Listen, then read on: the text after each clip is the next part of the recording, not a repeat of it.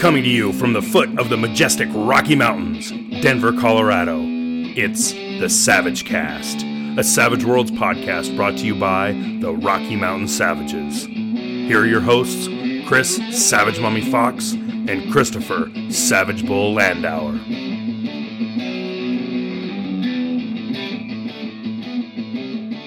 Savages, welcome to episode 34 of Savage Cast.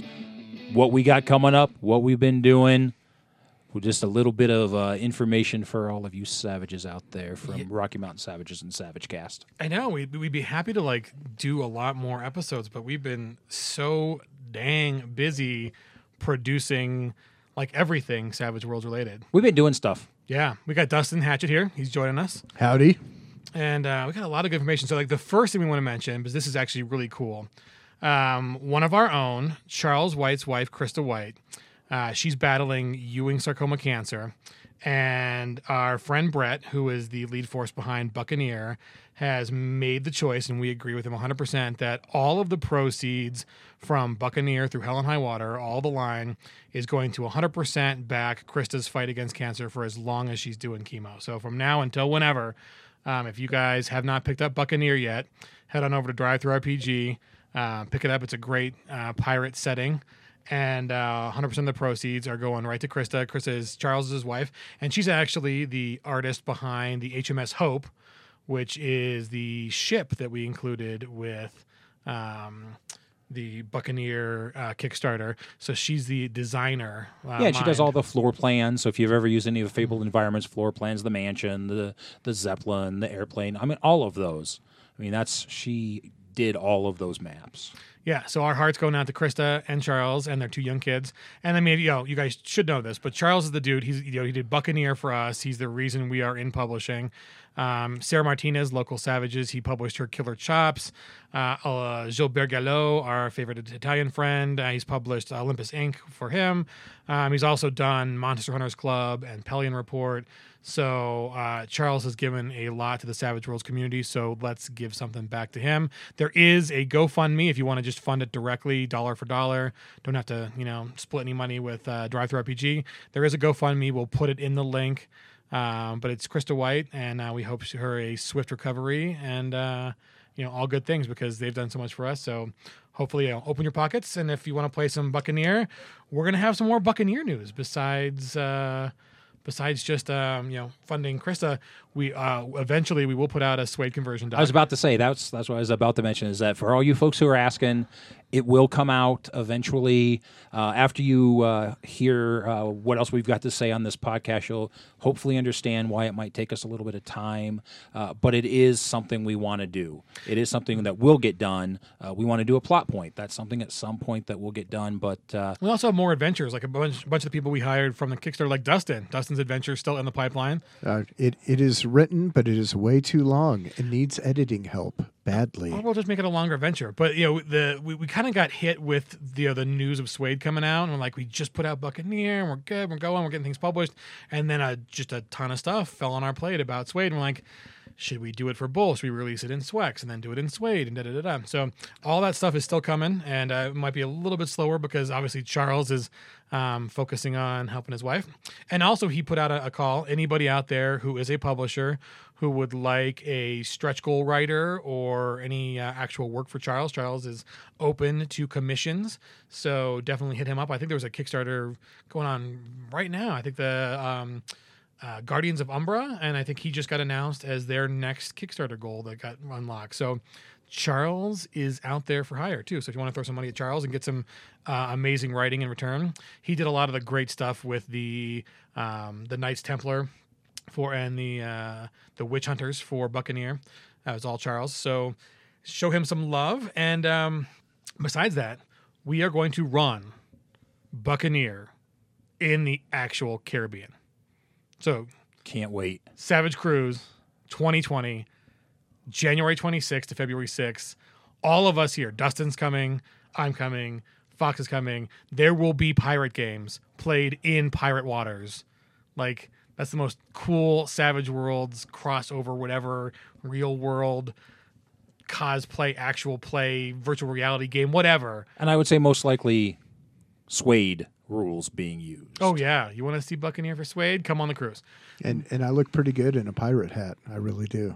And I'm bringing it. I'm just going to bring it because I can. Yeah. I mean, well, you went down there, like, you know, part of the reason we brought you on the Buccaneer was like you had visited like the Pirate Museum down in the... where were you? Send me pictures of the Pirate Museum. Yeah, it was actually in the Bahamas. Nassau? There. Yeah, Nassau.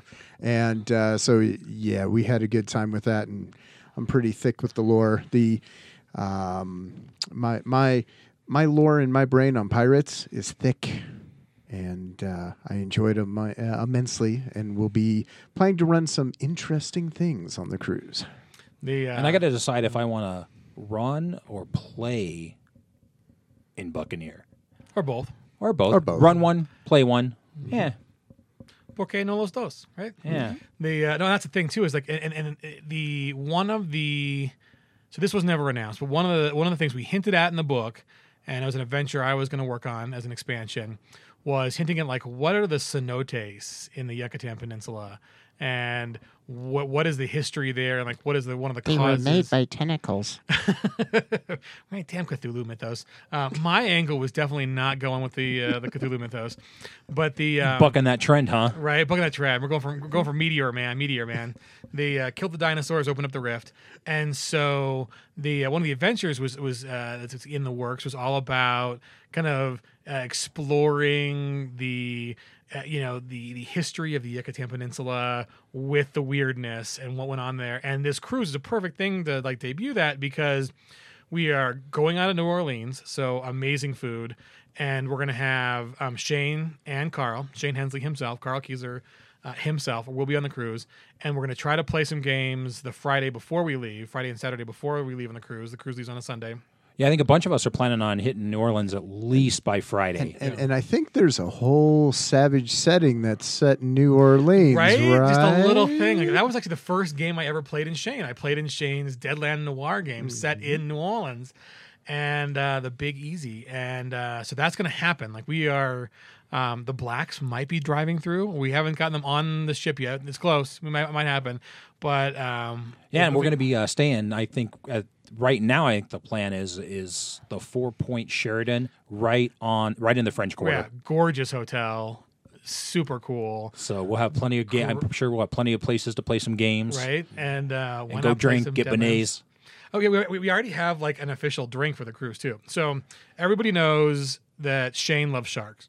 Right, that the Pinnacle Entertainment used to be the Great White Wave, Great White Sharks. Shane loves sharks, right? That's his thing. And Carl, our special guest, is from Florida, so he's a Gator fan. His wife posts Gator football memes, which is great. I haven't met his wife in person yet, but like we're going to talk football on the cruise. It's going to be amazing. And so we got a Gator and a shark, and there just so happens to be a famous drink that was originated in the French Quarter at a certain bar where they... put a plastic gator on the top of your drink. Then they fill up a plastic shark with grenadine, so it's red. And then they call it a shark attack, and they dunk the shark on top of us. It eats the gator, and like the water the gator is swimming in, it's kind of green. I think it's for like vodka and sours. It turns it all blood red, like it's been a shark attack. It's called the shark attack. It's amazing. They make a big production out of it. So that is the official drink of the Savage Cruise, is the shark attack. And so we're going to bring along gators and plastic sharks so that the bars on the cruise can make you the official drink.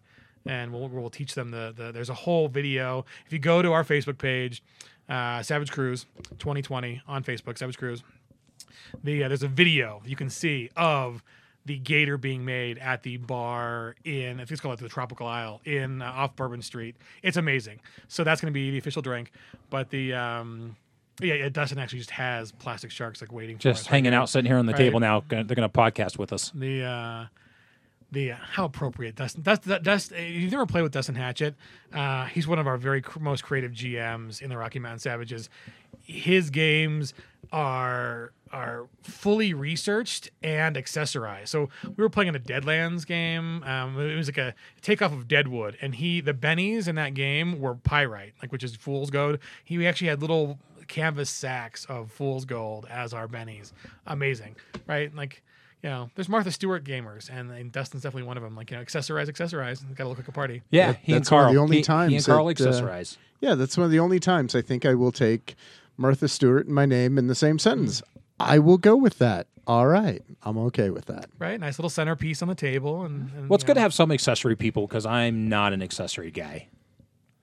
That's just not really my forte or my thing. I'm more of a theater of the mind guy. So it's good to have those flashy tables out there so that way when people come and sit down at my table, you're going to have fun, but it's not going to be flashy. It will be in your mind. But it'll be the 3 Fs for sure. Well, that's the great thing about Savage Worlds is I think the reason we have so much fun with it is an adaptable system that plays well both in the mind and on a table with miniatures and all of the cool terrain. And Carl is still deciding what games he's going to run, but, I mean, the dude has this library of cool stuff to play.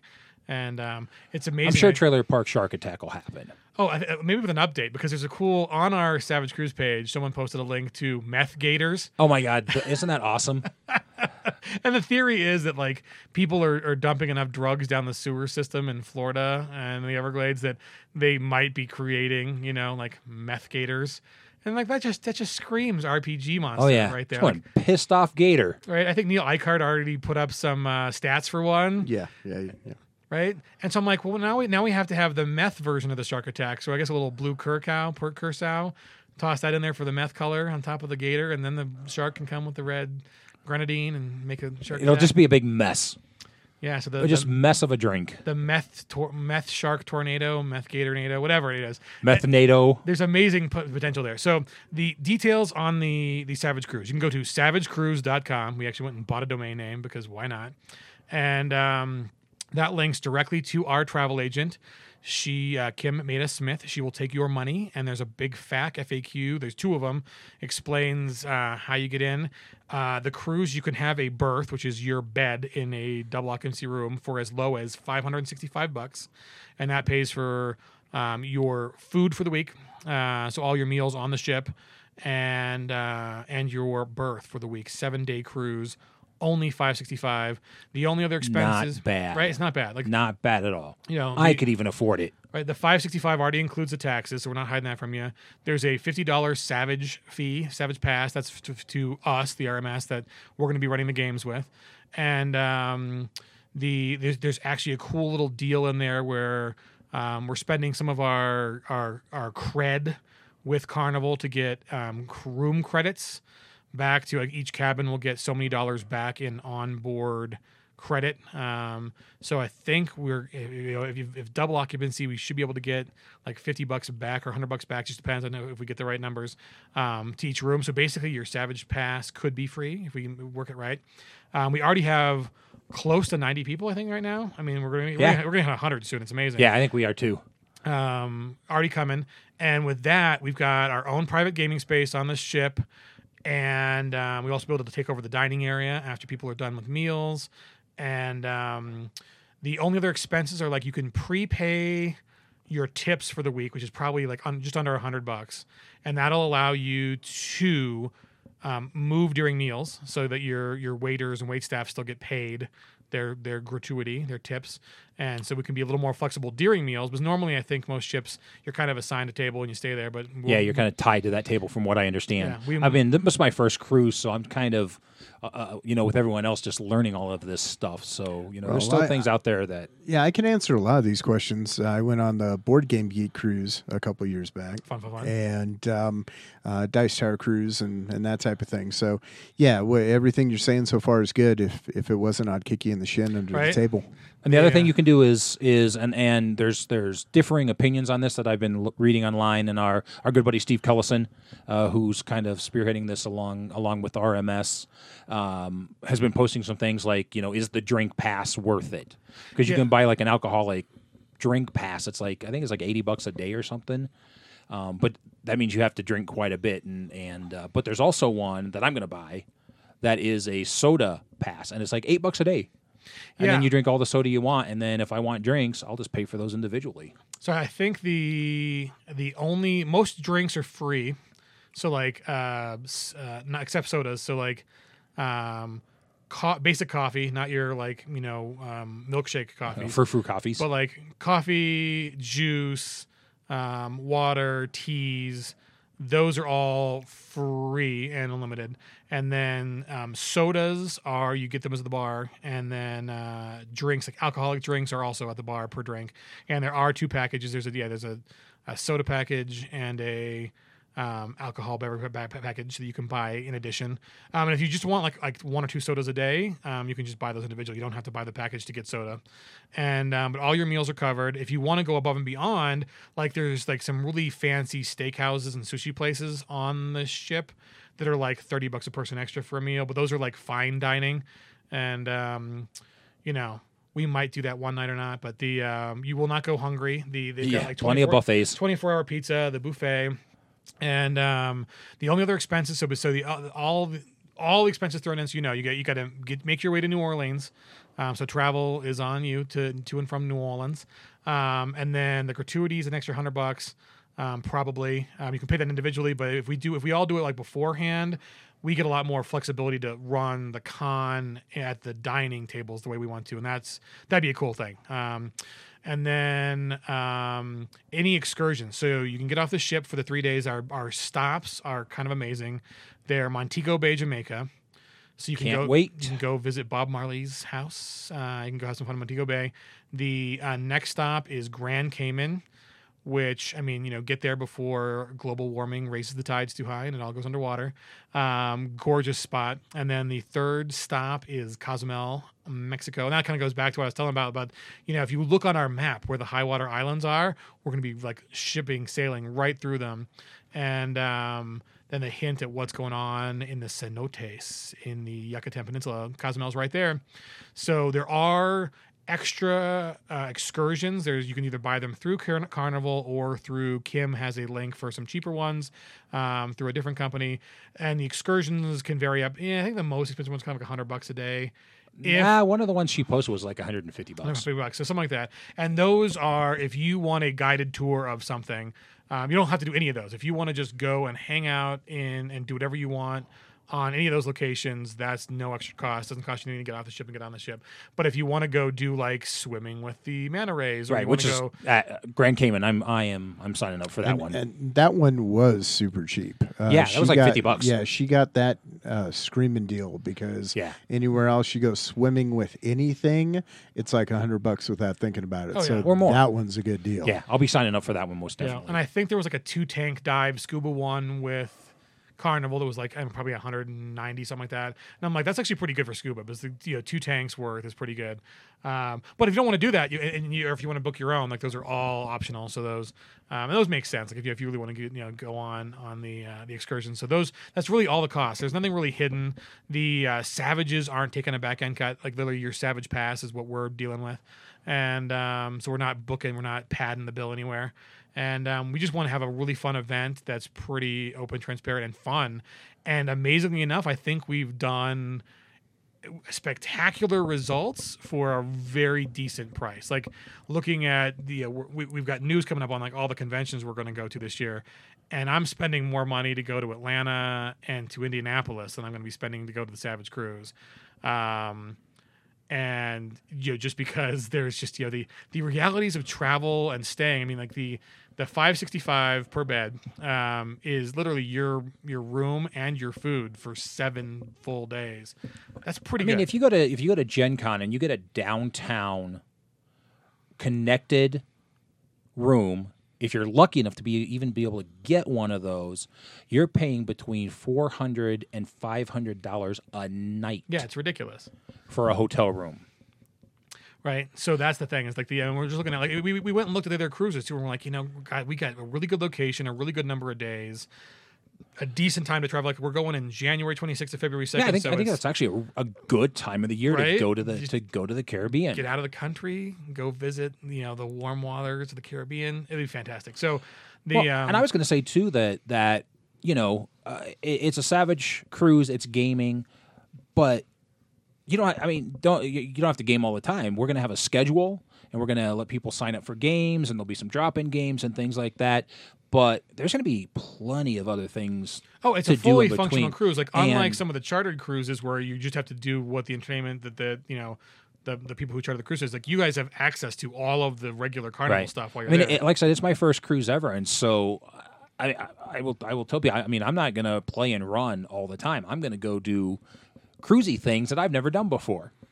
When I went on that Board Game Beat cruise, it was hard sometimes to get back in the board game room because when you're in places like St. Thomas and you're in, places that, like Nassau, and you're enjoying the day so much, and especially when you get a balcony room, which my wife and I are getting a balcony room for Savage Cruise. Only way to do it.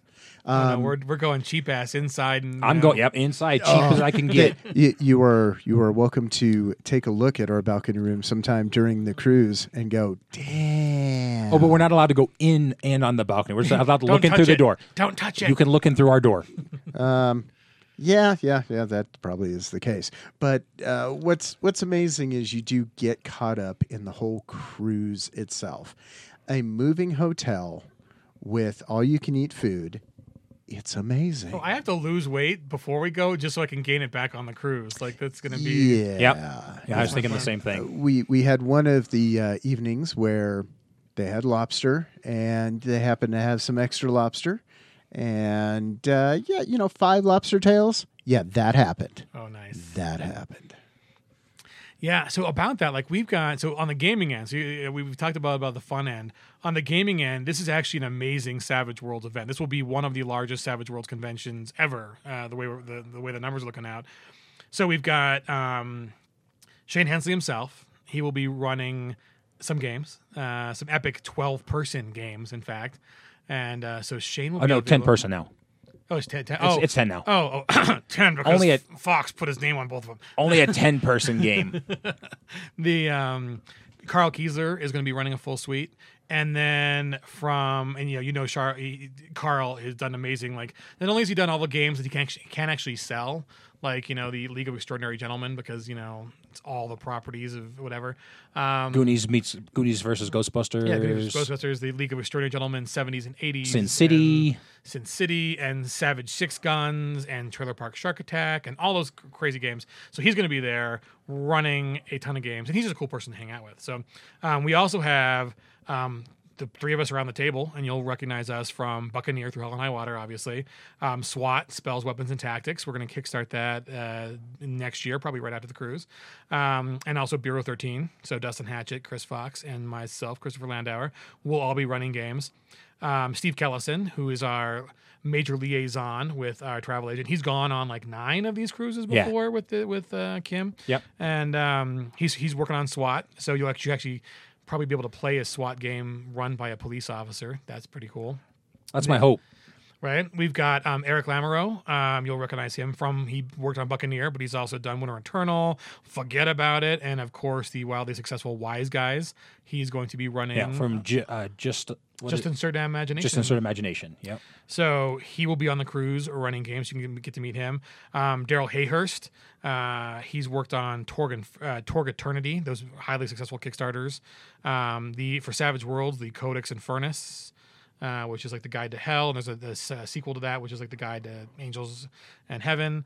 Wrath and Glory that just came out. Ninja Crusade. So Daryl's been around. He'll be joining us.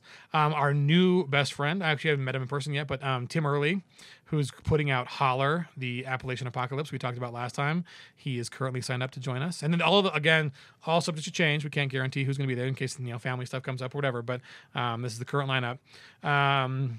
Great guy, Jack Emmert. He's done Weird Roars Rome, Race Romana, The Extraterrestrials, Trinity Battleground. He signed up. Matthew Orwig from the Black Hack and Slash and the Anthropomorphic Fighting Animal Hack. Let's see. Oh, we're working on Gilbert. The Gilbert Gallo might be joining us. We're going to do what we can. Yeah, so we got some plans around that. We got some plans to some sponsorships for Gilbert. So Pinnacle is sponsoring Carl Kiesler, and we figured, hey, there's a lot of really awesome Savage Worlds aces that are in Europe, probably a little too far to come join us for the cruise. But we want them involved in what's going to be like one of the awesomest Savage Worlds events ever. So there is an opportunity to sponsor Gilbert. He will run your game if you help sponsor him. And if you sponsor him at a high enough level, he'll actually write a game for you and that you can publish. So if we can get Gilbert's scheduled filled with sponsorships, we will announce you guys as aces, as sponsors of the cruise and sponsors of Gilbert's game. So if we can get that to happen, I'll be emailing some sponsorships shortly, some information on that. So we might even get Gilbert, and Gilbert, of course, not only did he do Voodoo Pirates, which predated Buccaneer. He did Buccaneer. He's done Sancta Sanctorum, Kung Fu Adventures, Olympus Inc., Mythos, Rockopolis, SWAT, Wise Guys, like the dude's a machine. So if we can get him to come, that'll be amazing too. And another cool name you've heard from Savage Worlds that's a very strong possibility is Cheyenne Wright. So I don't know if we're going to get him to run for us yet, but the dude's an amazing artist. I was saying artist extraordinaire, right? On Savage Worlds. You know, it was really set the tone for a lot of Savage greatness. And so that's currently, you know, subject to change, no guarantees, but who we think we're going to have running games for us. So we are that's just like the ones we know, because we've got 90 people, and we're just waiting right now for a few things to fall into place. And then we're going to put out, basically, to everyone going, these are our game times. If you want to run, sign up. We'll get all of that taken care of, and then we'll put something out to everyone again saying, okay, this is who's running when. What do you want to play? Right. So, yeah. So we're going to actually probably by the time this episode drops, we will open up Game Master submissions for our Game Masters, and we'll allow them a couple of weeks to, you know, figure out their schedules and see what they want to play as well, because we want to make sure that, you know, we're not going to just work everyone to death, and you get to play in some great games too. But we'll figure out let those schedules settle in before we open it up to player signups. But I mean, this thing is full steam ahead. I mean, 100 players, probably 100 players already. By the time this episode comes out, you name it, some great Savage Worlds names, a couple other in the wings just to see if things work out. I mean, totally a really good time. So once again, savagecruise.com. You can get in for as little as like $565. Yeah, do it. Come join us. Have some fun. It'll be an amazing event, and we look forward to seeing you guys. We also have our Facebook page. Oh, yes. Savage Cruise 2020 Facebook page. Yeah, so look up. And so there's information on there. And I think it's just straight up Facebook/Savage Cruise. Yeah. And, yeah, the information, the scheduling, the FAQ is all on there for all the other information you guys might need. There is a payment plan. And so I think now you can put down like, a $250 deposit, and then make payments between now and then the end of the year. Yeah, and that's what I'm doing is I'm on a payment plan. So basically, you know, it's just a little bit every month, and I'll be all paid for here in not too long of a time.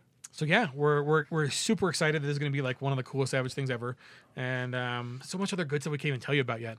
But that's the Savage Cruise. So join us on that, and it'll be a good time.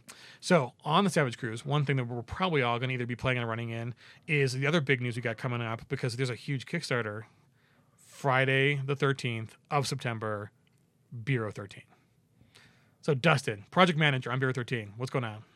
Well, currently, we are working with the amazing Carl Kieser to give us that sex appeal, the way he does amazing things, that voodoo that he does so well. Amazing. A joy to work with him. He's taking some of the assets that Guy Davis created for us, which were amazing as well. Some of the different fun little artifacts, we should call them, to seed through the book. And Carl is working his magic. After Gen Con, we will be working with Charles as well to get some fabled environments set up for Bureau 13. I have some fun things in mind, and I know he will hit it out of the park. Yeah, for you guys not in the know, Bureau 13 is one of the OG role-playing systems. It came out 82. Jeez. It's 40. It's 40. And almost 40. And it'll be 40 by the time we get you your books. So for the 40th anniversary, guys. And it a really great system that it innovated. Richard Toholka was the guy, genius behind it. And Tri-Tac Games. And David Boop met up with him and fell in love with the system and decided to bring it to fruition to Savage Worlds. And it had the FBI agents investigating the paranormal before X-Files. In fact, like, it's pretty clear that X-Files stole the name X-Files from Bureau 13. You know, it had the supernatural kids running around in a van looking at the supernatural and fighting angels and demons before Supernatural. Like, you know, it was a very weirdness kitchen sink setting that allowed you to be agents of various stripes in a secret government organization.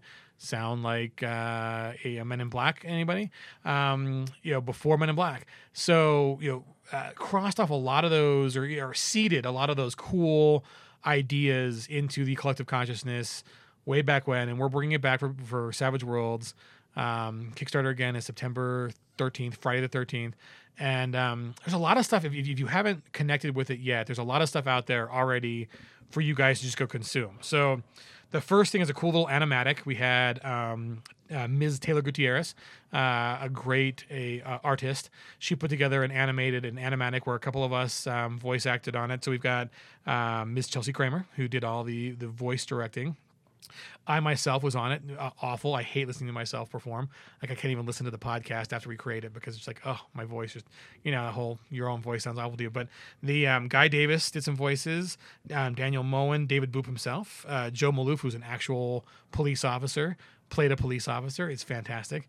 And Joseph Quick all did some voices for it. So you can check out the animatic on Bureau 13 Savage Worlds or on Longshot Productions on YouTube. There's a cool animatic for it. And then and prizes go out to who can identify who we are mocking with the two hosts of the show. Two famous Hollywood directors. You might recognize who they are. I mean, the other guy who did the voice acting for the other Hollywood director did a fantastic job. So his should be pretty easy. Mine is also like fat bearded dude. So that's what I brought to the role. It wasn't so much the voice, but, you know, just being fat and bearded. So and cussing. Yeah, so you brought so much to that role. Let me tell you, I'm like, yeah, you are that role in so many ways. Did that come out right? The way I meant? Oh, okay. Yeah. Chasing Buffet was the name of my first movie, breakthrough movie. The so actual talented people you can watch do an amazing job. Saving Throw, the awesome people at Saving Throw were gracious enough to explore the new Bureau 13 with their RPG Exploration Society. So producer Dom Zook, who we had out here at our last convention, amazing dude. He does have the best beard. I mean, I was giving shit about it before, but, you know, it was beard envy. It was. Landauer. It truly was. I've grown my own beard another inch just to compensate, and still not cool enough. But Dom did an amazing job producing it, and then, of course, Jordan Caves-Kallerman was the game master. There are clips that we're going to have to. You need to watch the whole thing. It's a couple hours. It's worth every minute of it. But there's just every time Jordan has to talk in Manfish, I mean, it's... The goggles put it over the top. Yeah, there are props. Yeah. It's a fantastic... I mean, the thing with Bureau 13 is it's all of the other kind of shows took it in a very serious direction, you know. X-Files, Men in Black, Supernatural. Supernatural kind of got the right vibe. But it kind of went more towards dark, morose, serious. Whereas Bureau 13's always had this real strong irony and just tongue-in-cheek quality to it. Shtick. The shtick, right? And they hit it out of the park. It was fantastic. So Megan Caves also played on it, and some cool people who I haven't yet seen on Saving Throw. Ashlyn Rose played a were-chinchilla, which I've seen her on some of the D&D ones she does, and she is a chameleon in this. She embraced that character, and then of course did the makeup and hair accordingly. And was fantastic. And if you compare her performance in this to some of the stuff she does on D&D, it's amazing. There's untapped comedic potential that she has. We need more comedy role-playing games because there are people who want them, and you can tell. Right? And like, I love what they're doing with ETU, but it's just not as funny. And not that it needs to be, but I mean, the Ashland and then Tyler Rhodes, I haven't seen him before, and oh my God, what a revelation. That dude, he played one of our the Russian ghost. Amazing. I mean, he stayed in character the entire time, speaking in the dialect, and just hilarious one-liners. And from a production standpoint, when we came up with those characters, we had fleshed them out a little bit. But once again, seeing them live played and what those folks brought to them informed us what we need to do in this game as well. Having a live playthrough like that is such a collaborative experience. I recommend it to anyone. It is wonderful to see something that you've been working on for a long time that's in playtesting a lot right now, and having basically a blind playtest, what we gave to them and what they ran with, that is a fantastic thing to be able to see. And Saving Throw is providing a wonderful service to the community by doing these things. Yeah, you know, and I loved how, I mean, we've seen this run. Like Dustin's running it at a local convention. I'm going to be running it at Dragon Con, which is another one of our announcements. I ran one. Mr. Fox ran his. And I was thinking, when you two ran it, it was very, very different on how the groups figured this one out. Yeah, because we ran the same adventure. Right, but just two different groups. No, the one that you ran was the Lakeside. Oh, I thought you ran that one as well. Somebody else has run the Lakeside one. Just you and I. Okay, doing the Lakeside one. This was the Walnut Creek one that Lee had run. Right, and I had ran as well. Langston, one of the guys in the local. Lee Langston and I have very different GM styles, and then Jordan has a completely different GM style. That was so fun to see how that all plays out. Oh, he plays the old lady in the diner, and it just embodied it. It was so fantastic. I played the same character and made her, you know, almost like Leave It to Beaver's mom, and all nice, and oh, be careful of this, and oh, I'm going to burn your food, and oh, watch out. And then the way he played it, same exact character, and it was like Mel and Alice, you know, from that old TV show. If you combine those two characters and then added some more grease and two more like levels of attitude, I mean, what he brought to that was nuts, and it was so funny. Yeah, and the way they play, I mean, like the Nick Levy also joined the cast, and he was a revelation as well. I haven't seen him on the Saving Throws, and just their choices, the choices they made on how to solve what was up were fantastic and just drastically different than we've seen, you know, in another playtest. So it's really fun seeing that. It's really fun just seeing like something, you know. And again, this Walnut Creek is the classic original introductory adventure. So we kind of brought it back for Savage Worlds, and I think for the Kickstarter we're going to do a Return to Walnut Creek as well, kind of our own update on it. And so there wasn't a whole lot we could do. I mean, we want to pay homage to the original Richard work with this adventure, and just seeing how three different, you know, game masters run it. But yeah, that's a fantastic episode. So it's on their YouTube. We'll link that as well, and then you'll find it on our Facebook page. We've got Bureau 13 SW. So facebook.com/Bureau BUREAU 13. SW. That is our Bureau 13 Facebook page. Just put it up like today. So follow us on that Facebook page if you want some updates before we get to the Kickstarter, and check that out. It's the adventure they played is in the free Jumpstart we've already released. So TriTac Legacy has the free Walnut Creek Jumpstart up on DriveThruRPG. Again, we'll have a link in the comments and on the post on our SavageCast.com webpage, but or if you go to SavageTheNightFantastic.com, so SavageTheNightFantastic.com, that will always point you to where we want you to go. So for right now, it's pointing to TriTech Legacy's page, where we've got some posts up, some news, press releases about our team, what we've been doing over the last year and a half.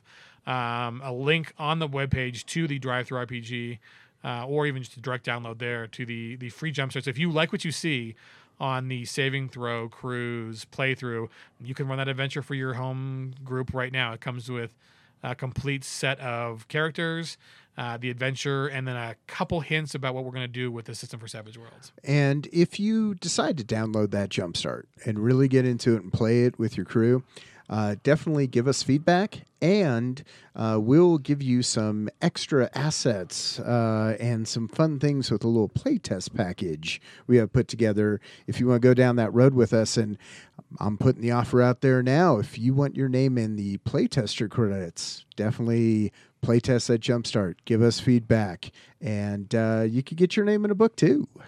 Right, and that's kind of the cool thing that Fox and I have been like. Our goal was, you know, when we decided to go into publishing, we're like, let's bring as many folks along with us as possible. I mean, like the hard work that Brett put in on Buccaneer, that Fox really augmented, and I came in a little bit at the end to add a few things, and then all of the work that Charles helped us do. I mean, like we've seen how hard it actually is. It really is difficult to break the first cherry of RPG publishing. And there's just so much native talent we have here at the Savages, and then so many people we've met along the way that are just like, your stuff needs to get out there. The stuff that's getting published isn't any better than the stuff you guys run for us. And, in a lot of ways, it's less interesting. So that's a great way to get into the industry is playtest. Run the games, provide your feedback. And, we've got stuff for SWAT, which we'll talk about in a second. But, one of our playtesters there, Jan Jetmar, has been an amazingly proactive on the playtest, and I can see if he comes up with some more great stuff to add, putting him in the credit and paying him for some words to produce, because it's some people find mistakes, some people find where you've made an error in judgment or something is unclear, and other people, like as part of their playtest, they find a creative outlet and kind of, it just seeds their imagination and they kind of go wild. And it's like, hey, then let's have you do a one-sheet. Let's have you do an adventure. And that's a great way to get into the industry is, start there. Volunteer to edit, volunteer to read, volunteer to play test, and, and start showing, that kind of thing. Pay your dues is kind of one of those things. I mean, that's a good way of paying dues in the sense that, like, it's not you don't owe it to the community, but it's a great way of like, who's going to say no? Who's going to say no to you? Like, I really want to look at your stuff. I really want to comment on it. I want to help you out with it. Well, someone going to say, no. Your yeses are going to be a lot more readily coming than it'd be, oh, pay me for my brilliant idea. No. Get involved, see what it's like, see what the back end of the role-playing industry is like. And if it's good, we'll throw your name on it. If it's great, we'll figure out how to work you into more. That's what I was going to say. Is Rocky Mountain Savages LLC. I mean, we're looking for people to publish. So if you have something out there that you think, hey, I need to get this published, contact us. We'll give you our contact information at the end of the show. Let us know, because I mean we're a new publisher, so we're doing our own things, but we like Landauer said, we want to bring people in. So if you have stuff that you're looking to get published, reach out to us. Let us know. Let us take a look at it. Let's work together, and let's get stuff published. Right, and that's kind of one of our ideas, and that's why we're a good crew on this show, because all three of us are really involved in multiple aspects of that of this endeavor. Is we're looking our big picture notion is that the community we've created here in Denver is special. Let's use it to branch out into, reach new audiences. And between the convention experience and the board game and the industry experience Dustin brings to the table, the Savage Worlds cred and history that Fox has building the Savages, and my persistence in nagging people to get them to do what I want to do, I think we've got a pretty good crew. We've seen how hard it is to start stuff and to get stuff into the right eyes, into the right hands, and so we want to. It's just as easy for us to help promote you as long as helping promote ourselves, and it really does.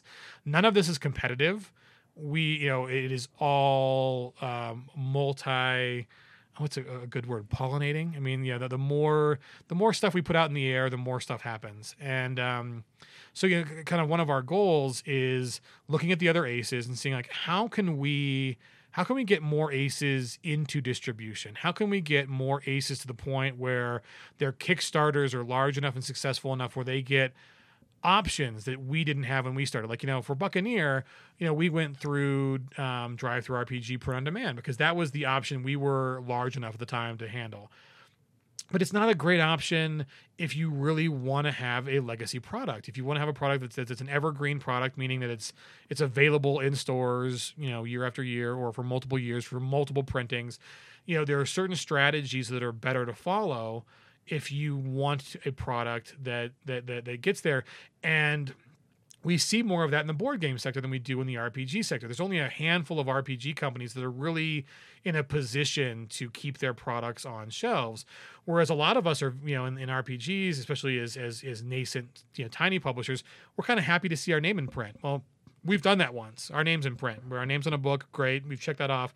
Now let's make sure that this goes from being a successful Kickstarter and a successful published book to something, a line that we can keep going for years, or, you know, a business or an industry that, you know, that can play a bigger part. And, you know, Dustin is definitely on top of that as far as board games go. And a lot of the board games have done a better job than RPGs have. They're just a couple years ahead of the curve on figuring out China, figuring out shipping, figuring out imports, and also just the general how-tos, like how much can I sell a book for versus how much does it cost, you know, to deliver, to get it printed from China, and then plus the overhead cost. What do those numbers have to look like if I want to do a second printing and a third printing and a fourth printing, and where does the money have to come from, and when does the money have to come from? The board game people are all over this. They are sharing this information. They're talking about it. They know the right multipliers. And the role-playing people, I think, are still a little more in their heads about, you know, they'll talk more about the individual games, but not about the business side. And we're like, let's not do that. Let's make sure that other people don't fall in the same, you know, little traps we fell into, or they learn, you know, we learn the lesson, so we'll teach it. And so we've got some, we haven't fully come out with it, but we have a Project Bootstrap, which is an initiative between all of us, and we're gonna present it to the ACES as kind of a community building knowledge base on best practices, on how do we grow the ACE community so that all of our books look as good, play as good, and are as profitable as like Pinnacle books. You know, we are, the bar has been raised. I mean, it is undoubtedly a quality control issue that we are competing with the best in the business. You know, none of us can afford to put out, you know, crap. And because the expectation from the players are there, well, we have some knowledge now on how you make that happen. So we're going to be presenting that to the ACES and kind of a, you know, just on how we all do better in the industry. So the that's kind of one of our things to look out for is the Bootstrap plan. And part of that is not only just best practices and sharing resources and sharing, you know, knowledge about where to go for printing, but also you know, we're looking at like our overseas partners, and there's a lot of great RPGs out there that are from non-US publishers that, for instance, can't get access to Kickstarter. And that's unfortunate because we see some great games go to Indiegogo and they either they don't fund or they don't fund as spectacularly as they would if they were on Kickstarter. And we're like, well, how do we fix that? So we have a solution for that. So we're in talks now with some overseas publishers on how we can partner with them logically to you know, one, make sure that the books get delivered and, you know, and get through the pipeline and everyone's satisfied, but just open up that market to some of those guys. I mean, that seems like a very logical thing to do. So that's an initiative we're looking into now. So more on that later, but, you know, we're excited. We're excited to bring you guys along this whole little venture. It's a journey, right? It's a journey. You know, it was really funny because today I was getting ready to leave work and I stopped by our manager's office and was talking about some things, and he was talking about all the home projects he had to do, and I just mentioned that I'm on a bunch of projects right now, and we're going to talk about a few more of those here in just a minute. And I just said, you know, they're the role-playing projects, and he says, so are you doing that for fun or for money? And I said, well, that's the million-dollar question right there. He said, you do it because you love to do it. You don't do it to become rich, but hopefully you make some money doing it. Right, and that's the thing. It's like, I mean, you know, none of these ideas are there to line our pockets. They're simply, if we do it right, everything works better. I mean, if you're putting in the same effort and produce the same quality product, and you can turn a profit and get a second printing and a third printing. Yeah, it just makes it better for everyone. Right? It just makes it better for everybody. I mean, like the, you know, we learned after Buccaneer, for the same amount of money we raised, if we would have budgeted in, like, yeah, we got to go to Asia, we got to, you know, work a lot of more logistics. I mean, we weren't ready at the time, but now we're ready. We, for the same money raised, we could have done a second printing and got it in distribution and gotten more eyes on it. And, you know, and we don't consider Buccaneer a non-success because of it, but it's like, but wait a minute, we could have done that too. And that could have funded more things. And, you know, and so it's just like, you know, for the same, we see other people doing the same choices we made because they were the right choices for the information we had. But like, now we have more information, we have more contacts. And I mean, Dustin, why don't you talk a little bit about, like, you've gone to, like, how many conventions this year? You've gone to Gamma and... I've done now at least 5. So, and these are regional conventions, too. I do everything from the brand new Cheyenne game convention that was a one-day that they're now going to expand to 2 days. And the Cheyenne gaming community is incredible. And they've always driven all the way down to Denver to do everything. And they wanted to start their own thing. And what they're starting up there is incredible. So they've always been supportive of Denver. It's now time for Denver to be supportive of Cheyenne. And then the next step was when I was out at Gamma, you have now 500 retailers who were at Gamma, the most they had ever had. And each of those cities that each of those game stores in wants to have a game convention or a game gathering. They want to run it. They want to get it going. The groundswell is here. And Dustin, real quick, just for people who don't know, what does Gamma stand for? And what is Gamma? Game Manufacturers Association. And they have a trade show meeting that happens in Reno, Nevada. They also run Origins, the same group does. And so one is a trade show, the other one is their consumer show. And they do amazing things for this industry. And they tend to not get the credit that they deserve for the help that they're able to provide to everyone. And it is a fantastic group to be a part of. You could get in there for a $50 yearly membership and get access to all their details. And I'm thinking that's something RMS needs to do. Yeah, absolutely. Exactly, that's what we're doing. And going to, they do also at Gen Con, they have a day before Gen Con, another kind of industry talking with educators, and they call it a trade day, talking with other businesses. So that happens before Gen Con even goes, and to make those contacts and talk to those individuals helps you understand what you need to bring to market and how to do it. And the resources are wonderful out there, and they're not expensive because we all are in this together. One of the great things about the gaming industry in general is there's no secrets. Everyone's wide open on what's happening and what's going on because we're all in it together. Most of our manufacturing is all from the same type of realm, and the distributors, and everyone talks to everyone about everything. And if you're not asking the questions, they don't give them to you, but you go ask and you get all the information you need. It's that simple.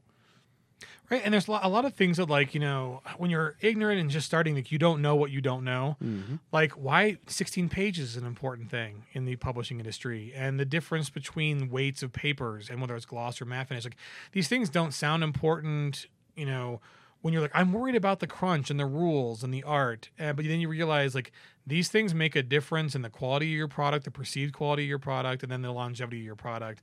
And, you know, for instance, like, I was at the Gamers Haven the other day, and they're a great gaming store down in Colorado Springs, and they've always supported the conventions really hard, and they've got a decent Savage Worlds section. And I pulled off a book that I'd known Kickstarter, and I looked at it, and I'm like, you know, book done by someone who's been in the industry a long time, should know better. And I'm like, God, they went through DriveThruRPG print on demand on this, and for the price that's on this book, they can't be making any money on the sale of this book at this store. There's, you know, and the paper, the printing wasn't the best quality, and the paper wasn't the best quality. I'm like, you know, I get it. I get that that's an option, but why are you making that mistake when you could have gotten better bindings, better paper, you know, thicker cover, better, and then the art would look better.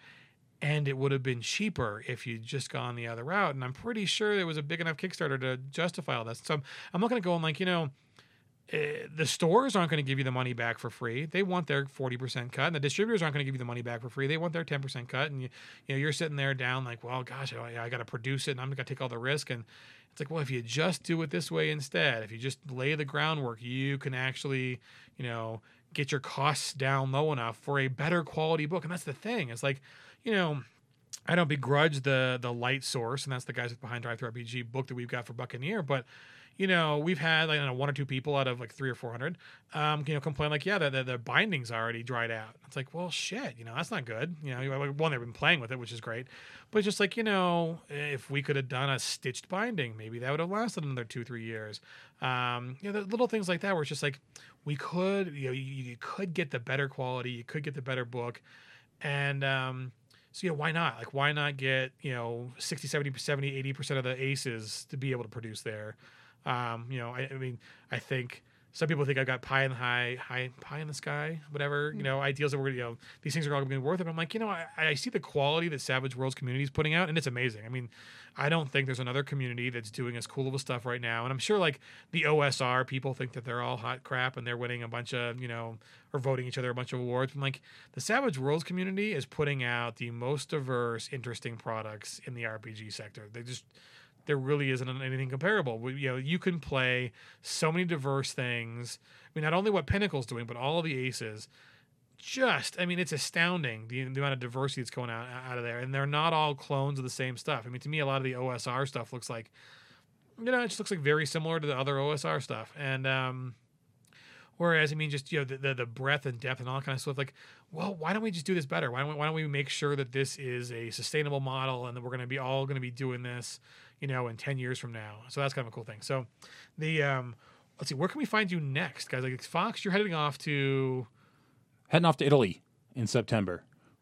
So any of our gamers, any of the Italiani who want to meet up with Fox and play some games while he's in Italy. Yeah, I'll be in Bari for 6 days, starting on the 17th of September. I'll be in Florence for 3 days, and I'll be in Rome for 3 days. So yeah, I mean, if you want to give Fox a tour of any of those places. I would love a tour. Gaming and playing. Yeah, hit us up at the email addresses. We'll give I'll give those at the end again. Yeah, uproar savagecast.com. Yeah, uproar@savagecast.com. Admin at rockymountainSavages.com. Any one of those, and hit me up if you want to be a tour guide, because I'm looking for folks to hang out with. Yeah, we're trying to get Gilbert back over to play here, but now, I mean, this is like we are launching the Savage Mommy to Italy. That's right, and that's why I'm staying with Gilbert for 6 days. Right? Yeah, with him and his family. He's such a cool dude. For 6 days. So, yeah, if you want a piece of the mommy, now's your chance, guys. Now's your chance. And so that's you. And let's see, Dustin and I are about to head off to Gen Con. This is going to be a crazy road trip. So I'm very sad. Very sad. Right. Fox has been before. You got to go. You interviewed people. We had a Gen Con interview episode early. I have never been. I've gone seven or eight times. Yeah, and I've been a couple times. It's been a little while, but I've been a couple times. Well, for me, it was... this year, Gen Con Italy. Oh, Italy. Easy. Italy. I went to Gen Con last year. And last year was the 50th. So that was a big deal. No, it was. I think the 50th was the year before, and I missed it. So it was 50 plus one. Oh, okay, so now we're at 52. Cool. But yeah, right. So we're gonna have a Gen Con this year is August 1st, August 4th, and if you want to meet up with me, you can find me at the Carolina Game Tables booth. In the main hall every day from like, I don't know, maybe 1 p.m. to 3 p.m. So I'm going to help out Jody and Clint Black, help sell some game tables. And I'll be there. So if you want to come by and say hello or stop by for an interview, I'll have my recorder so you can appear on the Savage Cast. I'll probably ask you some questions about gaming and Savage Worlds. But that's where you can find me. I'll be there shilling for SWAT, for the Savage Cruise, for Bureau 13, for Carolina Game Tables.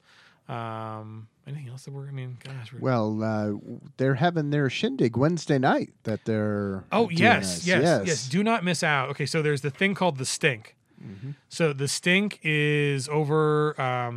It's on Wednesday, the 31st of July, and it's in. I think it's in the Pavilion is the name of the building. Train station, Union Station. Union Station is where it normally is. Yeah. Yes. So there's The Stink, and apparently you can get the tickets. I think are sold out now, But you can still show up. Like, after all the ticketed people go in, they allow in pretty much everybody who's unticketed in, from what I hear. And Jody and Clint will be running Savage Worlds on a Carolina game table in the Stink, and I will be there fanboying behind them. So if you definitely, oh, and I think the Saving Throw crew, I think they will be there as well. They're definitely doing an event on the 3rd from 4 p.m. to 6 p.m. that I will be at, and their tickets is still available for that. So Saving Throw on the 3rd, the Big Stink on the 31st of July, and then every day in between from 1 to 3 p.m. I'll be at the Carolina Game Tables. And other than that, I think I'll be running games for Envoy. I think Dustin and I are gonna like board game it for some work for our food. And well, I'm showing he was just went off about how board games know what they're doing in this industry, what's going on. I'm gonna show him how that all happens, so that way we can apply some of those known factors to role playing, and think outside. Well, think outside the box to get role playing. Maybe back inside the box, because I loved boxed role playing sets. Right? We need more of that again, and that's where board games and role playing games cross. We can get some parts and pieces and make role playing box sets. I know again. Box sets are so sexy. Box sets are awesome. Like. Oh, okay. I don't have it with me. I've let down my fellow creators. But David Boop managed to find online some really cool accessories, a cool accessory. And it's unique. I've never seen one before in person. And we're going to try to get it in the box set for Bureau 13. It's pretty damn cool. I mean, that's enough of a hint. It's cool. That's enough of a hint. Yeah, and we've actually like... We've made some tables in the game that are based upon a certain number that resonates with Bureau 13, and that kind of take advantage of this amazing little game aid. And we hope it comes. We hope we can get the production house to be able to get these in house and done, because they're very cool. They're breaking geometry. I mean, well, I guess they fixed geometry, but there's they're just cool. They're cool. So we hope we can do that. I mean, I'm not gonna say any more because I can't promise that we'll get it done. But we are actively like translating stuff into Mandarin to get people on the other side of the ocean to make sure that they can make these for us in the quantities and timeline and price point we need. But very cool. Anyways, box sets. I mean, like, you get gorgeous art, you get a thing on your shelf that protects all your books and all your maps and all your notes inside, and they just look cool. I mean, and we want to follow up with what Suede is doing right now. That box set. So hot. It's going to be amazing. I cannot wait to get mine. And the sleeve boxes were cool, but a full box set is amazing. And like with the expansion, so you can actually put an extra book in it. If you get an extra deluxe book in addition, it'll still fit with it. Oh my God, so good. So good. Oh, and those are shipping. Like, this is too late because we are recording this the day they said they were closing Backer Kit or whatever it's called. Mm-hmm. But yeah, you better have gotten your address right. Because they're shipping. Yeah, Jody had said, we've got like 300 left, which is actually an amazing number. They had their 5,000 plus folks, and it's amazing from working on other Kickstarter projects that, to have 10% of the people never fill out their backer kit and just like totally blow it off, that happens.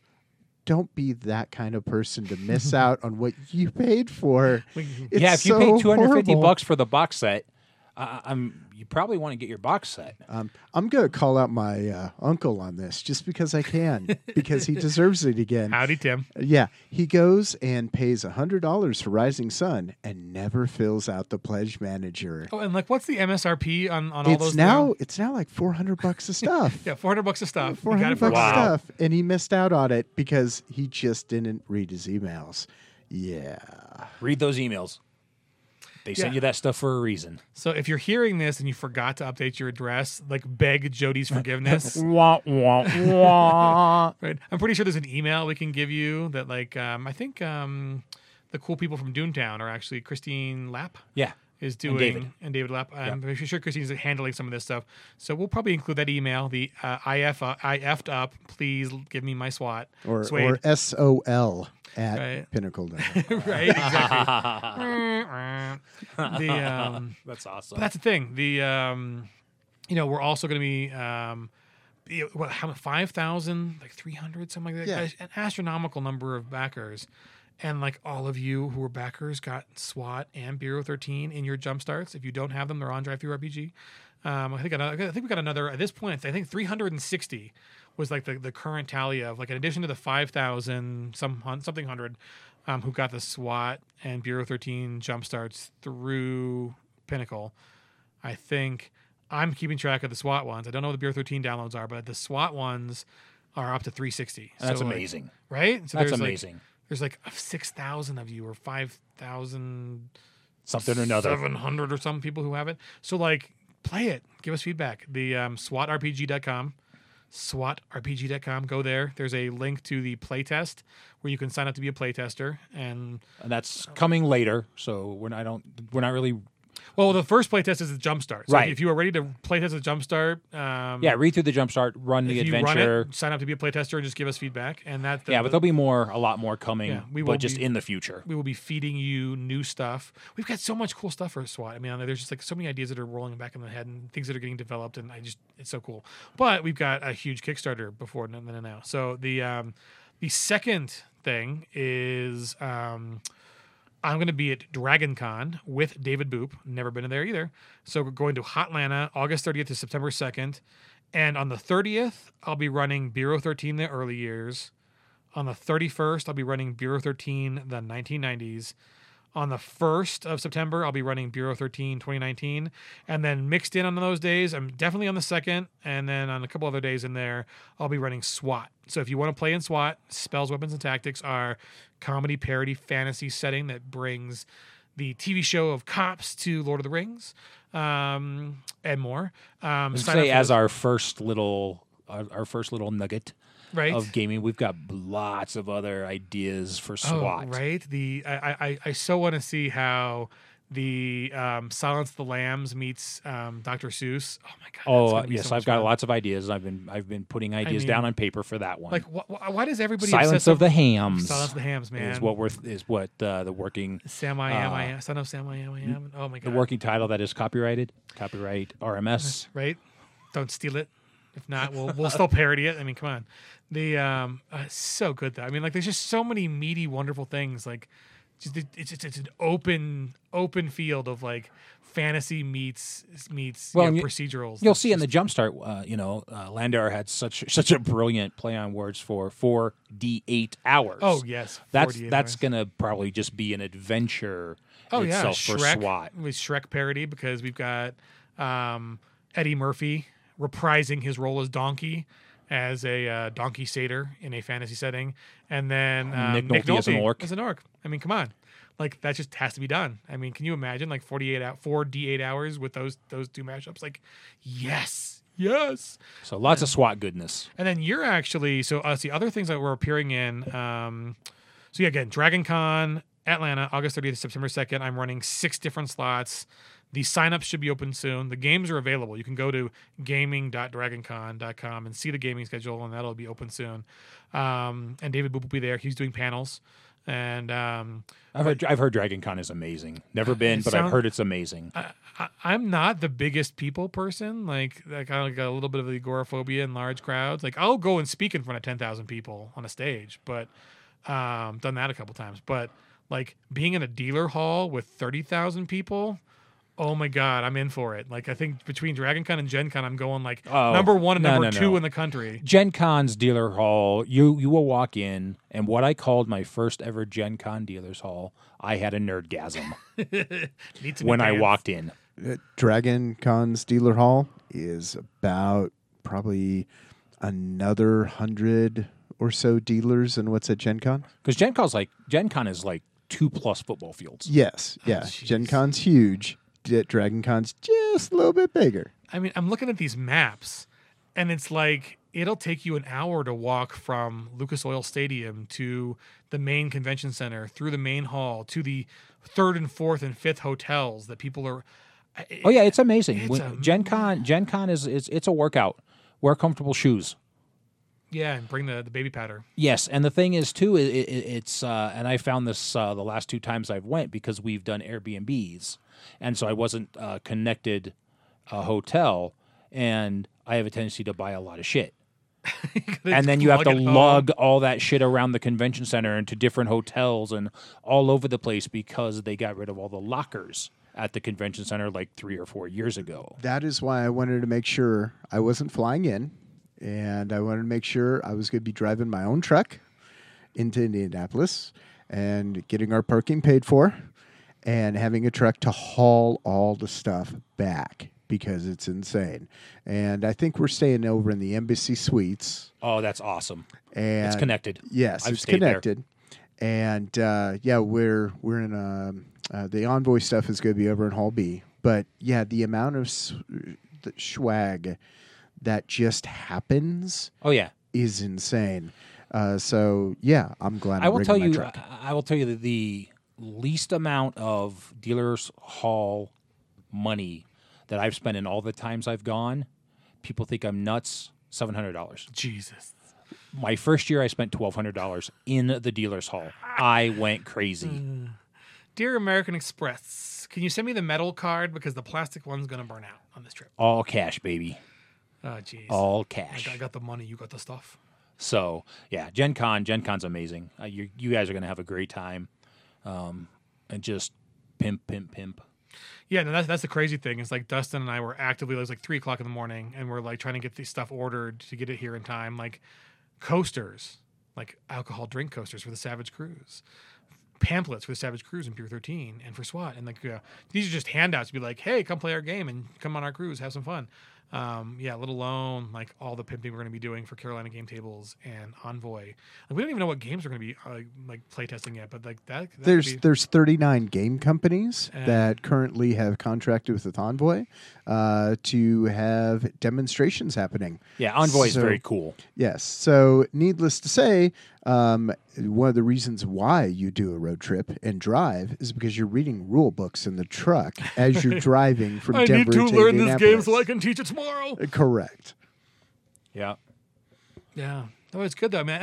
And that, again, that's kind of the cool thing. Like, kind of goes back to the point I was blabbing on about an hour ago. You want to pay your dues? You want to get involved in the gaming industry? Volunteer, people.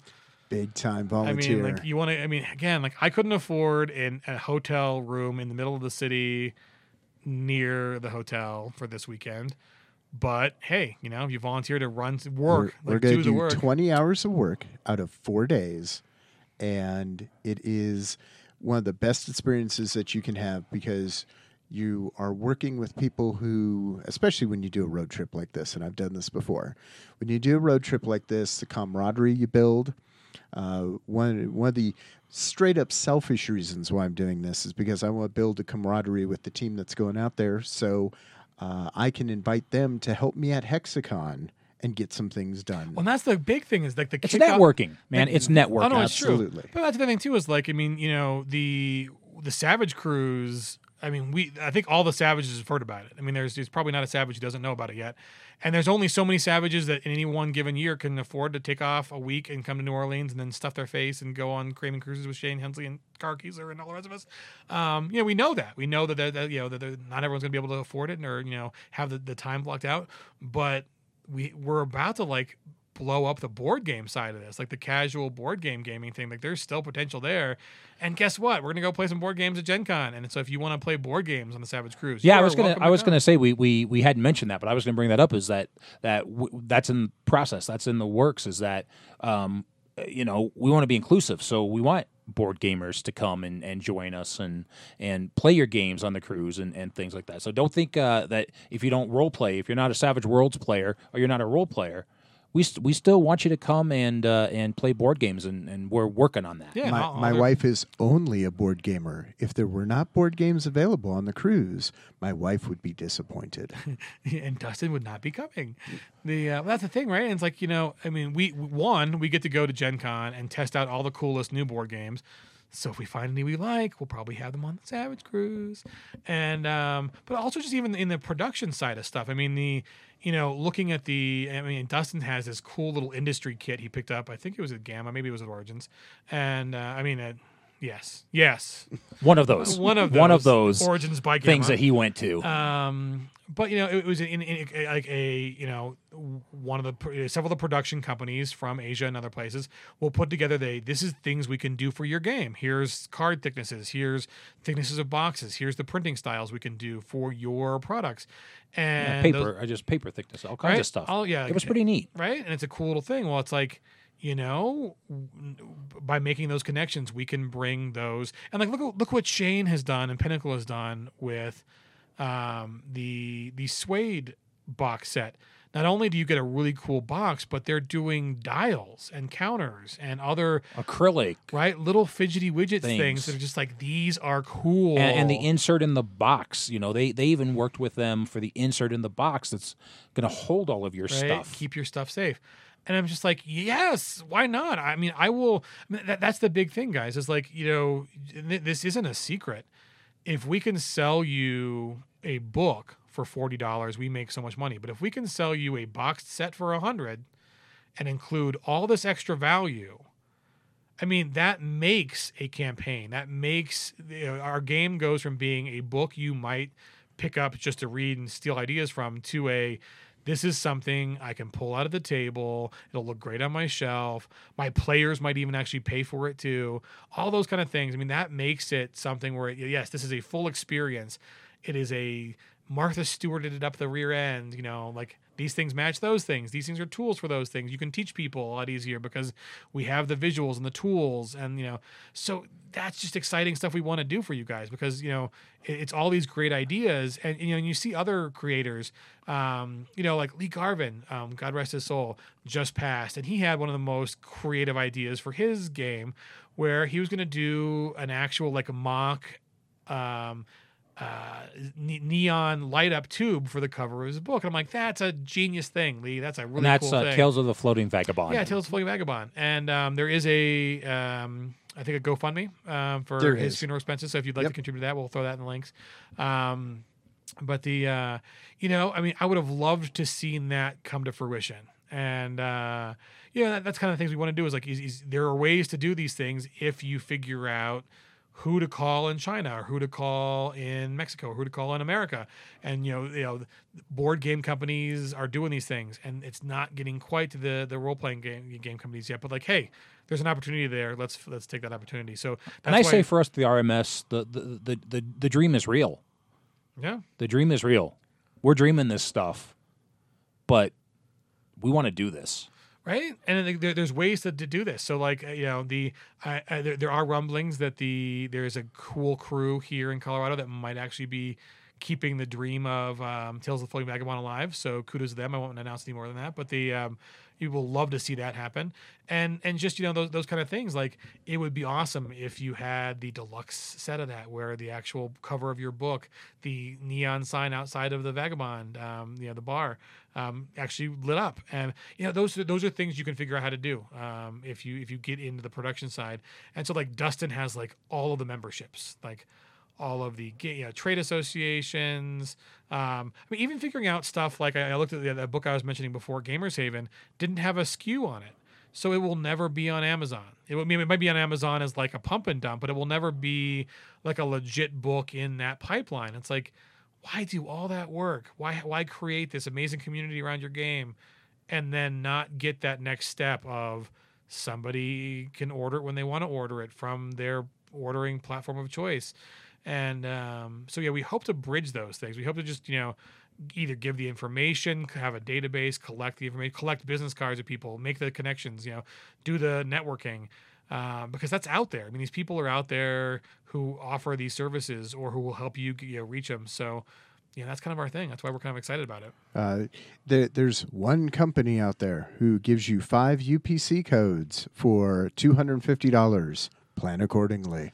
Right, and just figuring that out. Like, okay, yeah, budget that into your Kickstarter, and you will know that you can actually get the UPC code or the, you know, hey, claim your 3-digit code for the Independent Game Alliance. The Hobby Manufacturers Association. Right, and so I'm currently sitting on 1,000 UPC codes.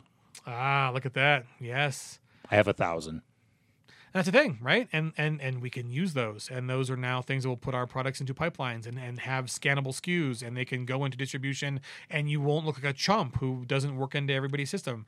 But it's the same thing. Like I talk with Robert Coates, the guy who owns Gamer Haven, and just about some of these things, and it's like, you know, if you're not part of these companies, we won't know you're there. And, or if you're not, you know, if we can't do this into our system, your products are harder for us. We have to spend more man hours recreating things you didn't do right for us. So don't do that. You know, do the planning ahead of time. You're not joining some kind of cabal or club that, you know, you need a special code or you need a knock on a door to get into.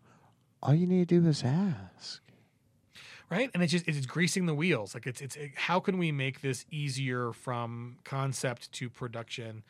And you know, there's an interesting question on Reddit before, and it's like, you know, what other, like, I think the prompt was like, there's probably like 5 or 10 major events that are going on in the world, you know, while we've been alive, that future generations will say were major events that we don't even, you know, pay attention to. And like one of the comments on the thread was like, yeah, it was like the Renaissance. Wasn't that what happened? Where they, you know, did they realize at the time they were in a Renaissance? I think we are in a tabletop gaming renaissance. It's undeniable, but it's also fragile. I mean, there's, you know, just like the convention scene and things, there's nothing that guarantees it continues. There's nothing that guarantees it will be good forever. So let's take advantage of it and do it right, so that, you know, the glut of products that are coming to market don't overwhelm the market, don't bring down, you know, profits to zero and expectations to too high. Like, let's do it right, and, you know, so the stuff that we create is good and then lasts a bit. And, you know, and none of us wants to be the struggling artist that dies penniless and no one knows their shit until, you know, someone 100 years from now goes, man, that's great stuff. You know, like Bureau 13, great stuff. That's what we're bringing back to Savage, you know, Savage Worlds. Like, you know, the concept there is great idea, but, you know, the mechanics are dated enough where there's a new style of play out there in the last 40 years. And so let's bring that great idea to a style of play that is more relevant to today's gamers and in today's style of play. Let's do it. And that's why we're doing that project. You know, SWAT, the idea behind SWAT is like, you know, there's a whole lot of fantasy out there, a whole lot of let's take things seriously. There's not a lot of comedy. Comedy is hard to do, and you got to find your right niche, but we want to do some comedy with it. But we also think, like, what are other ways of turning the fantasy paradigm on its head? And one of those is like, you know, hey, one, parody, but two, just kind of some innovative mechanical stuff on the back end that limits, or that not even limits, like we're not chaining people away from murder hobo tactics. We're making a game that just doesn't play well with those, so it plays better with more interesting, different tactics. Well, and Bureau 13 definitely brings that in too. You're trying to solve these instances without being noticed, without being discovered, without, you know, blowing up the town. Yeah, the huge, you avoid that huge fanfare. And you are playing characters, especially in Bureau 13, you're able to play a character, like back to what Saving Throw did, an incredible ghost who was dead at the time. I was dead at the time. Who skipped everything from 83 to 92 that happened in Russia, but he's Russian. That's good comedy. That's a great character.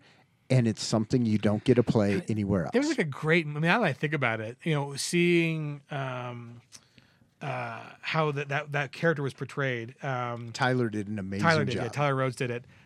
There's a great little movie called like Goodbye Lenin, and it's this hilarious little independent film where it's a young boy taking care of his, I think it's either his mother or his grandmother, and they had a stroke and they don't realize that the Iron Curtain has fallen, the Berlin Wall is down. There's the Western imperialists have won, not imperialists, but the capitalists. That was the word I was looking for. Good job, Fox. Yeah, I saw your thoughts spinning and spinning. I was having the stroke. Yeah, the Imperials were done by then. Right, the Imperials were totally done. But the capitalists, so the Western capitalists was won. So for the love of his matriarch, he goes through and keeps their little apartment on, you know, in what West Germany, or it would be on the east side, because the east, whatever. Anyways, he keeps his apartment as if it were still under Soviet control. And so he has to go and recreate all the little things, like the foodstuffs. He's got to like take all the modern, you know, Western, you know, pickles and jellies and jams, and then put them into the old containers so that the mother doesn't realize that, you know, the rationed out food stuff from the proletariat, you know, bureau, whatever. There's a word there. Politburo. Mm-hmm. That's it. Politburo. Those two words, right? The that's a real word. I can't spell it, but the you know, it's a really cute movie where he's trying to like maintain the facade that, you know, the good comrades are still in charge and they've kept the evil Westerners at bay.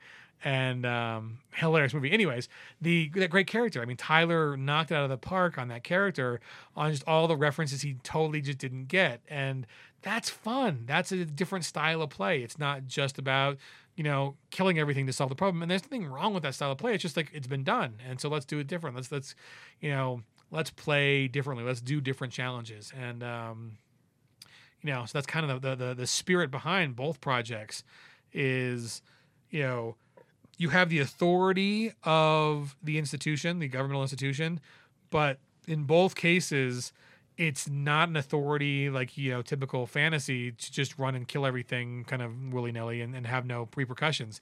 You know, Bureau 13, it's underfunded. It's recovering from the massacre of 1977.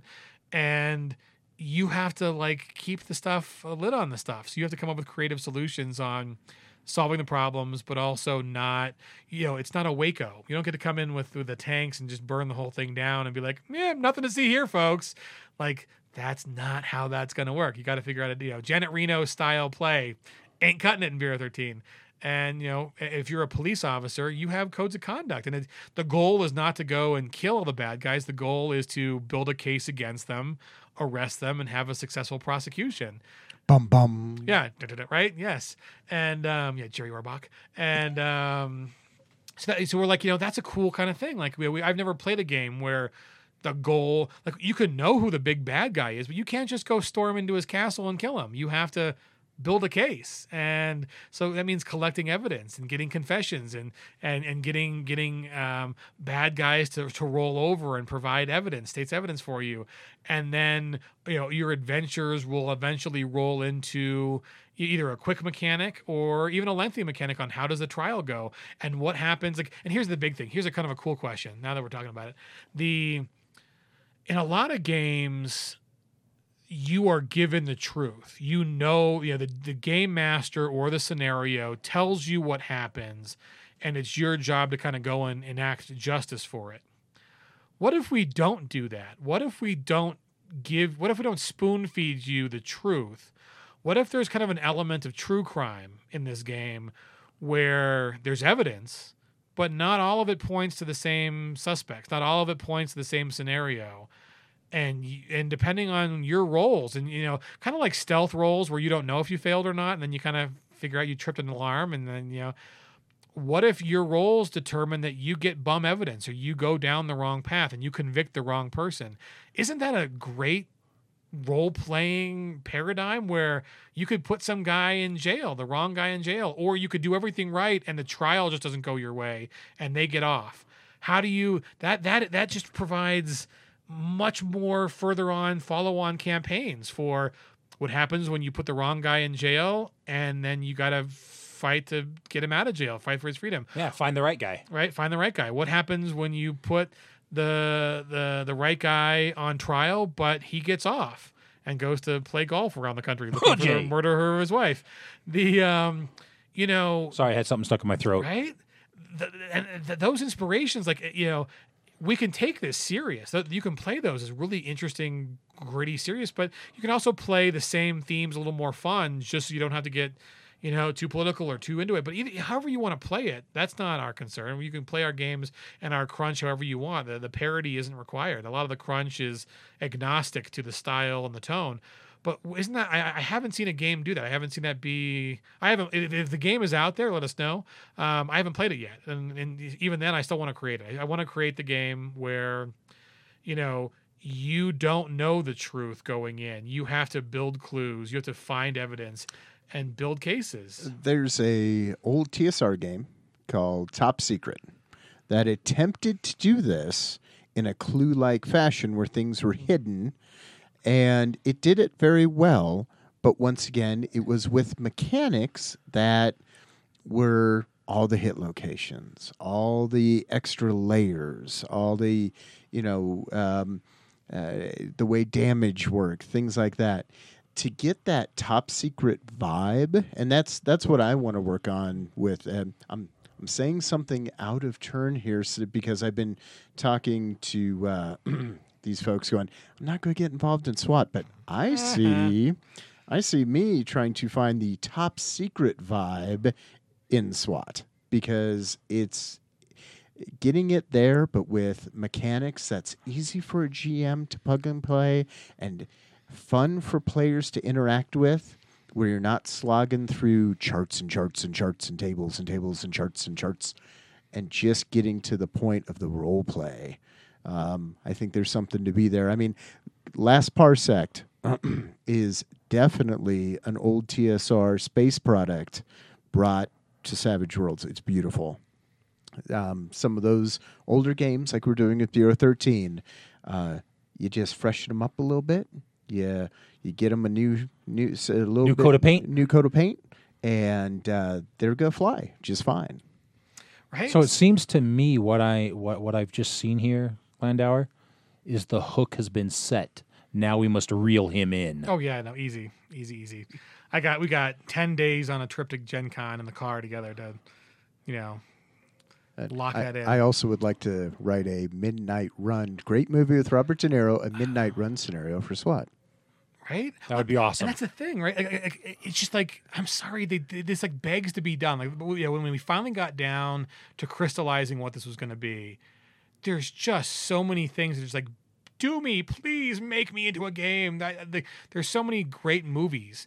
And here's the thing, like, you know, we haven't done this a lot, but I think one of the supplements to SWAT, besides the Kung Fu Wire Fu one, because you know, yeah, Hong Kong action movie. We're going to do a Hong Kong action movie. Oh, got to, because okay. That's those are one of my favorite things. So, I'm a huge Jackie Chan fan, right? And like I just picked up while I was at Gamers Haven, and then like they didn't pay me for this.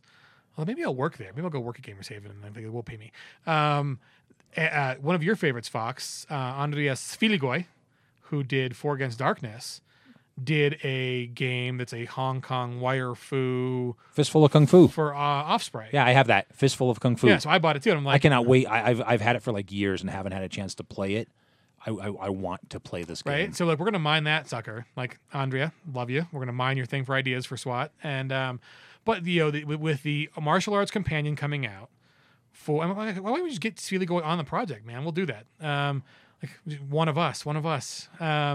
But Svilikoi did something interesting. So like besides just doing Savage Worlds is coming out with the Kung Fu or the martial arts companion. So we're gonna do a SWAT Hong Kong action for that for SWAT.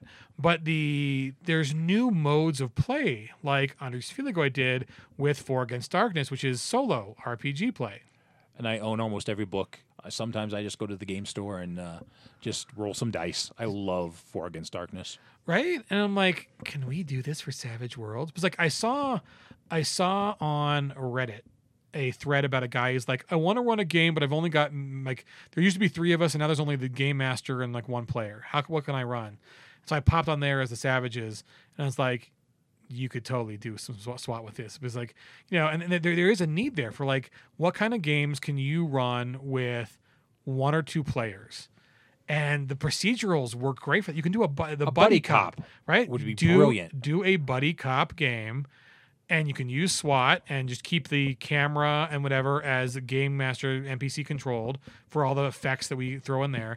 But yeah, buddy cops are great for small group role playing, where you've got two charismatic characters in different ways, and you know, that's the perfect paradigm for two players. One of the best games that I ever ran as a GM was a Birthright game with two other players. You can do it. You don't need 5 or 6 people to run a role-playing game. You can have a great experience with one GM and two other folks. And SWAT allows for that. There's ways to get that done. And if you've never thought about it before, trust me, there's, because of some of the little competitive roleplay things I've done in the past that I've been talking to Landauer about, there's ways to get it done with three people can have an incredible role-playing experience with one GM. Yeah. You don't have to have a big group. If it's hard, no one's showing up tonight. Who do we have to play? Scrap the 5 to 6 player game and then do this as a pickup game for three people. Yeah. Don't miss out on your game night because 2 people out of 6 didn't show up. Still run something. Here it is. And we've been saying this, and you know, just popped into my head that if you think of another great SWAT idea, because I mean, we've thrown out tons of great ideas already. If you want to pitch us an idea, you know, uproar@savagecast.com, admin@rockymountainsavages.com. Send us a pitch, and let us look at your pitch, and you know, we'll have you write for SWAT.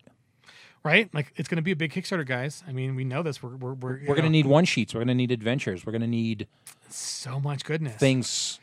For SWAT. If we are going to make a glorious box set with like a shiny badge inside, and all the other cool SWAT goodness, like yeah, we need some content from everybody else. And like that's what we want to do. Like the, I mean, we were thinking about trying to do like a SWAT patch. Oh yeah, fucking patches. Oh, yeah. Yes. Yeah, I mean, we have a lot of really really cool ideas for SWAT. Right, and just fun stuff like that, like what the bennies are going to be. Like, oh, so Dustin and I were sitting on like, you know, Alibaba Express, looking at stuff we could do to promote, you know, all the things we got when all the conventions were going, and like I found little tiny finger-sized manacles, which are also called handcuffs. Yes, handcuffs that are big enough to like handcuff your fingers together. And I'm like, oh my god, we could do SWAT pinky handcuffs. You are such a role player. Manacles. Right? Well, that's what we did was we put in Buccaneer, man. And then, you know, I remember the art. We had the Rick Hershey art with like the, anyways, it's great. The, yeah, handcuffs. Like little things like that. Like, can you imagine like playing some handcuffs? I mean, just perfect. Like little handcuffs.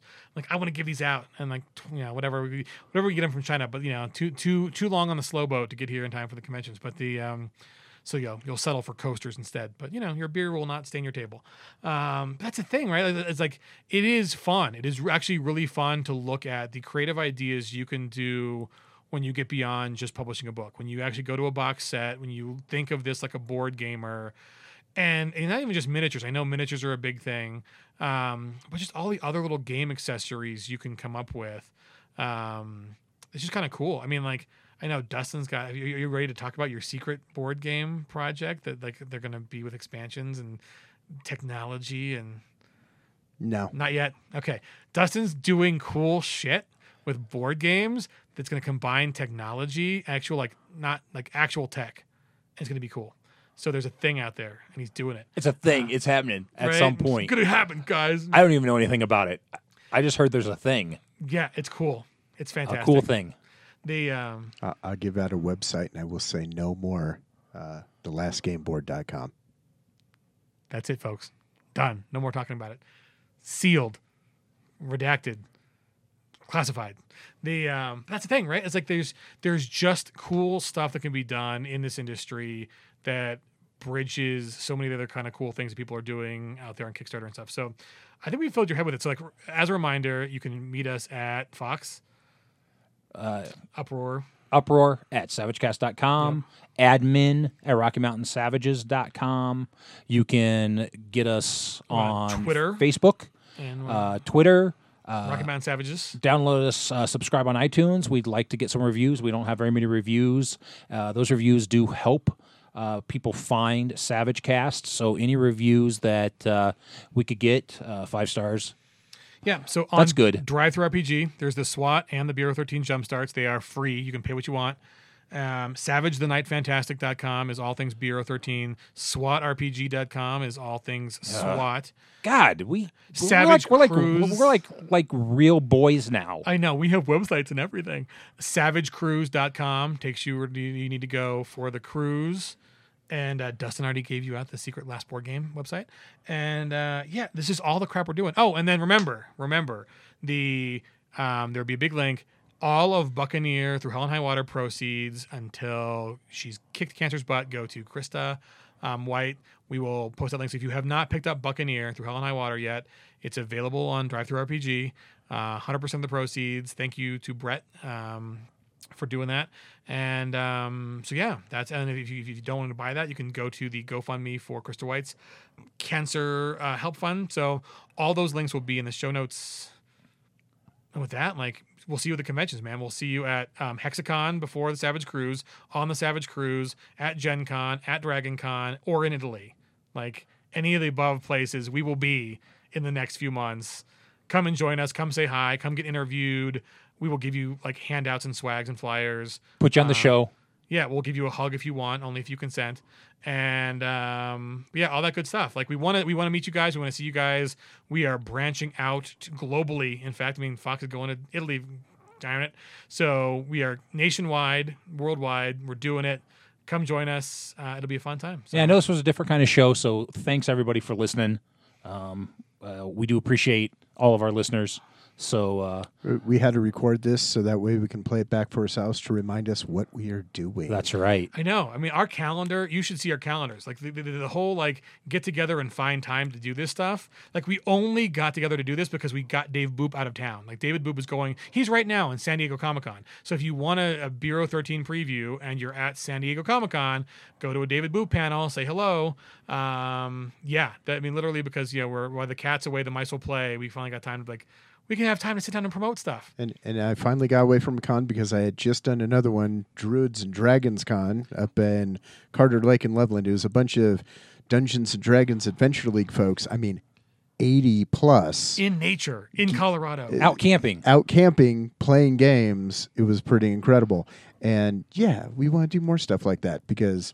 Savages and camping? Yeah, that can happen, too. Yeah, I was going to say, I actually am going camping with a bunch of savages this coming up weekend. And I am going to be playtesting an adventure that I'm writing for one of the aces. It's Atomic Ninja. Yeah, Atomic Ninja. And I'll be playtesting that. Don't know if I'm supposed to be saying that or not, but hey, all promotion's good promotion. That's right. So I'll be playtesting that this weekend to get up my first playtest, and I don't even have it. It's all bullet points right now. It's not even written. Because I want to play test it before I write it, because I know how I want it to go, and I want to see what my my group can do to it. So yeah, there's Savage Worlds happening all over the place. And for the locals, I know Fox is going to be out of town, and I'm going to be between conventions. But Dustin is spearheading a room at, speaking of board game and RPG crossovers, BCon, local convention. BCon, been going for several years. They have a great industry board game presence. They've been building their RPGs for years. If local savages want to run or play at BCon up in North Glen, Colorado, we will we will send out some information on that. So, and NDK is having their normal gaming room at NandessuCon. And what hotel are they even doing this time? They're at the Sheridan downtown. Nice. Next year they're going to a huge hotel. Are they going to the Gaylord? The Gaylord. They're going. Oh, jeez. For those of you who don't know, the Gaylord is this gigantic monstrosity that has, like, it has its own internal atmosphere temperature, like, because it's so big inside, there's multiple pools. Like, it's its own, it's like a biosphere. Yeah, it's out by Denver International Airport. Yeah. And needless to say, I'm working with the current folks who run the game room at NDK to most likely, for 2020, make the biggest gaming room Denver's ever seen. So, yeah, we're doing some stuff, folks, and we want you to come play with us. So, thanks again. Yeah, we appreciate it. Come play with us, and we'll see you in the Caribbean, in Italy, in the mountains of Colorado, in North Glen, at Indianapolis, or in Atlanta. We're trying, folks. We're spreading ourselves thin, but come meet us. Come say hi. And just enjoy all the cool savage shit we're doing, man. Yeah, so this has been Savage Cast, episode 34. I think we'll call this... The Stuff We're Doing. It's a good a title as any. All right. Stuff and stuff with some more stuff. Stuff. With a side of stuff. Love the stuff. Good stuff. Savage stuff. #SavageStuff.